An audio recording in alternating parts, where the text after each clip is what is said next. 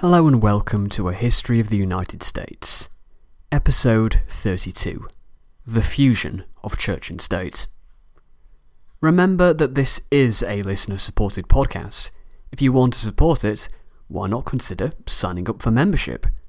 You can do that by going to the website, thehistoryofpodcast.com, and clicking on the PayPal subscription button. This will give you access to exclusive premium episodes which are released every two weeks. It only costs $4.99 per month. Last time out, we looked at the foundation of the Massachusetts Bay Company and introduced John Winthrop into the narrative, electing him governor of Massachusetts in 1629. This was all to set up the expedition, which was to be launched next year, which we can now turn to. In April 1630, 400 settlers set off from the Isle of Wight on the south coast of England, heading for the New World. It was a two month voyage, and they reached their destination in early June. But they were not very pleased by what they found there. What they were met with was the remnants of the old colonists at Salem, and they were not in a good way. It had been selected for their base, but there was little good land there, and a large population couldn't be supported. 400 settlers was a huge number for the time. Plymouth was almost 10 years old, and still only numbered around 300. What little land there was hadn't been cleared, housing hadn't even been built, most of the population lived in a mixture of tents and wigwams. It wasn't a very promising site for Winthrop's City on a Hill. This could have ended very badly. Jamestown was a bad site for a capital in Virginia, yet it would take decades for the heart of the colony to move to a more suitable location. Had the Puritans been as obstinate Perhaps I'd be telling you the story of how they settled in a bad location and all starved to death, like happened at Jamestown. But they didn't, so I won't. Winthrop was an intelligent man, and he was able to recognise the problems they would have down the line, so he moved south. Further down the coast was the land they needed. They initially landed at Charlestown and then set up several small settlements around the bay, such as Newton, which would be later renamed Cambridge, Watertown, Roxbury, Dorchester, named in honour of Reverend White, and of course, Boston. The size of the initial colony caused problems. During 1630, 1,000 Puritans would make the journey to these new settlements, it was the start of a great migration during which 20,000 would leave the Old England for the New, such numbers which hadn't yet been seen in the English colonies. It would take the outbreak of the English Civil War in 1642 to bring the migration to a halt. Considering the difficulties the Pilgrims had in their first few years securing a food supply, you can imagine the scale of the problem facing fledgling Massachusetts. They had some key advantages over Plymouth. While the Pilgrims had been forced to work out everything for themselves, they were the first Europeans to settle in the area. By this point, there was more of an infrastructure in place. Trade was common, and the geography of the region was known. It was hard for them to secure food, but it was possible. Winthrop personally dealt with as many tribes as he could in person to negotiate for food to get them through this first year. June was too late for crops to be planted, as you will recall from our early episodes on Plymouth. Winthrop also sent a ship back to England in order to get more supplies. The whole operation was well done, it was organised, and they took advantage of the benefits of already having colonies set up in the region. But you can't move that number of people to a new colony without suffering problems. Jamestown and Plymouth were both around a hundred strong when they were founded, and many of the other settlements we dealt with along the way were a lot smaller than that. The hundreds and hundreds of people brought there meant that getting enough food for a healthy supply would require a Herculean effort. And so, while Winthrop did a sterling job, what followed was pretty inevitable. These first winters have been brutal for the settlements we've dealt with so far, and it would be no different for Massachusetts. They had enough corn to keep them alive, but barely. I doubt you would describe their physical condition as healthy. Then they didn't have any meat, which added to their general weakness, lacking protein, which coupled with a lack of fruit and juice resulted in scurvy, and then you have to take into account the freezing weather and the frostbite that followed, which, when factoring in the general malnutrition, resulted in an outbreak of disease.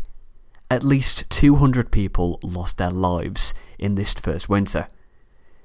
Given the large number of settlers, this isn't that surprising, and it could have been a lot worse, and a large percentage of the population did survive, but still, in terms of numbers, it is a pretty big loss. While the food crisis was going on, there were political developments afoot. I briefly mentioned the structure of the colony last time out, a governor and 18 assistants, but I left everything else a bit vague. It's worth getting into a bit more detail about it. Firstly, we need to make a distinction between this and other early colonies, particularly how its governance contrasted with Plymouth. When I first started my investigations into this topic, and untangling the mess that is the early history of New England, I was interested in the role of Plymouth in the story. There had been earlier settlements than Plymouth, and there would be more important settlements. But Plymouth has a very special place. When I speak with my friends in the UK about the research I'm doing, a lot of the time they have no idea what I'm talking about. As much as I enthuse about Bacon's rebellion, it means absolutely nothing to them. Most of my friends are classicists, so I'm not that surprised by a look of perplexity if I talk about anything other than the Roman poet Statius. But Plymouth is different. The Pilgrim Fathers, the Mayflower, these are names which mean something. They've almost left the world of factual history behind, seeping into the world of the American legend, alongside George Washington and Abraham Lincoln. Why? This idea of American history versus the American legend is one I suspect we'll come back to quite a bit over the course of this series, and the more research I do and the more time I spend with those involved in the tale will probably lead me to answers, but right now, I suspect it's due to the significance of their democratic government. Everybody owned a share in the colony in Plymouth. Everybody had a vote. When you look towards the idea of America as the land of the free, this makes for a very noble beginning to the story. While Plymouth was absorbed into Massachusetts, this origin story is preferable to the one of the substance of the state. The Pilgrims were very strange in their democratic approach. I can't stress that enough. Massachusetts had a very strong Puritan character, but it cannot be considered democratic. Puritans revered government. It was held as a divine institution, which was given to man by God following the fall of Adam in order to control his sinful nature. Followers of political philosophy won't be too surprised by this. It's not that far removed from the idea of the social contract, which would really take off in the 17th century. The idea that government is something used to control man's baser instincts is common to both schools of thought. But whereas the social contract transitions from this start point into man giving up natural freedom in return for the benefits of society, the Puritans instead saw it as something imposed by God. The Puritans considered themselves to be God's agents, and that they took this burden of governing the world by his rules. They were to build the city on the hill. You might think that this doesn't sound very democratic, and you would be right. The Puritans held that democracy wasn't a good thing. A government had no responsibility to the people. It was accountable to God alone, not them. I hope you're beginning to see why I'm finding this approach to the subject matter so interesting when compared to Plymouth, and why the United States might look towards Plymouth as the first chapter in its story, rather than Massachusetts Bay, when Massachusetts became a state and Plymouth didn't. With no democratic principles, there was no need for the government to be accountable to the settlers. So, who were they accountable to, and who elected them? The shareholders of the company, known as the freemen, were of great importance in the colony, particularly since so few of them travelled over from England. These freemen were supposed to meet four times a year in something known as the General Court. Once a year, they would choose the governor, deputy governor, and the 18 assistants. These would run the colony for the following year. Either the governor or the deputy governor was supposed to attend every meeting of the General Court, along with six of the assistants. The government had the power to do anything which didn't go against the laws of England. About a dozen freemen made the journey, meaning that only seven were needed to function as the General Court. Constitutionally, it would be perfectly possible for this small group to act as the government without any input from the colonists. You can really understand why the Mayflower Compact is a far nicer opening chapter for the colony than this. That said, the charter was soon changed. The people of Charlestown were invited to the first meeting of the General Court in October 1630, and they voted to change the charter of the company, turning it into something of a constitution. The term freeman was redefined so that it now referred to a free citizen. These were eligible to vote and stand for office. However, the oligarchic nature of the settlement remained. The citizens could now vote, but only for the assistants. It was decided that the assistants would then elect the governor and deputy governor. This is the key thread of the colony's early political tapestry. Democratic overtones, but fundamentally oligarchic in nature. In the next meeting, in May 1631, the colony was made a commonwealth, and 116 of the settlers were made freemen. These were the men who were not indentured servants. This is, on the face of it, democratic, aside from the obviously undemocratic fact that women were not included in the government. But freemanship was restricted to members of the colony's churches. This was to keep the Puritan nature of the settlement from being eroded away. Again, a point I keep coming back to. How interesting is it that this enforced religion into the government of the state is commonly overlooked in favour of the historically smaller and less important Plymouth? What we have here isn't a separation, but rather a fusion of church and state. This is a hugely important event in the story of the United States, the first large-scale organised setting up of a colony, rather than the haphazard approaches of early Virginia and Plymouth, but one which doesn't enter the American legend because of its support of oligarchy and the fusion of church and state. It's a fascinating curiosity that this doesn't come up more. But maybe I'm pushing this train of thought too far. I feel the need to clarify that a lot of the ideas expressed in this episode are my own, and this has been a lot more of Jamie the historian than I usually put into episodes, so feel free to disagree, this is just me thinking out loud.